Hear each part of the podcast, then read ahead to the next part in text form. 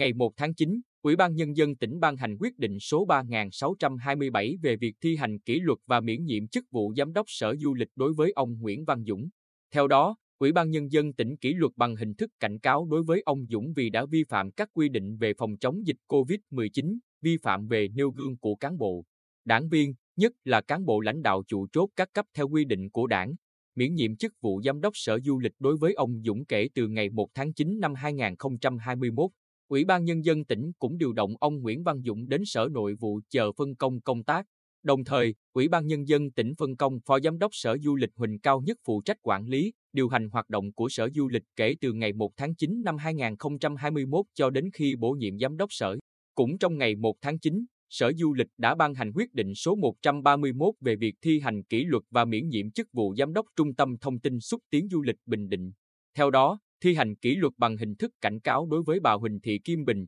Giám đốc Trung tâm Thông tin xúc tiến du lịch Bình Định, miễn nhiệm chức vụ Giám đốc Trung tâm đối với bà Bình kể từ ngày 1 tháng 9 năm 2021. Trước đó, như báo Bình Định đã thông tin, Ủy ban Kiểm tra tỉnh ủy đã quyết định thi hành kỷ luật bằng hình thức cảnh cáo đối với ông Nguyễn Văn Dũng, ông Nguyễn Công Thành, Phó Cục trưởng Cục Thuế tỉnh và bà Huỳnh Thị Kim Bình. Ủy ban Kiểm tra tỉnh ủy đề nghị Ban Thường vụ tỉnh ủy có văn bản đề nghị Ban Cán sự Đảng Bộ Tài chính xem xét, xử lý về chính quyền đối với vi phạm của ông Nguyễn Công Thành. Theo kết luận của Ủy ban Kiểm tra tỉnh ủy, ông Nguyễn Văn Dũng và ông Nguyễn Công Thành đã cùng hai người khác đi đánh golf, tiếp xúc gần với một nhân viên làm việc tại sân golf dương tính với SARS-CoV-2. Sự việc diễn ra trong thời gian Ban Thường vụ tỉnh ủy, Ủy ban Nhân dân tỉnh, Ủy ban Nhân dân thành phố Quy Nhơn ban hành nhiều văn bản chỉ đạo áp dụng biện pháp phòng chống dịch COVID-19 trên địa bàn tỉnh và thành phố Quy Nhơn. Đặc biệt là chỉ thị số 14 ngày 30 tháng 7 năm 2021 của Chủ tịch Ủy ban Nhân dân tỉnh về việc thực hiện giãn cách xã hội trên phạm vi toàn tỉnh.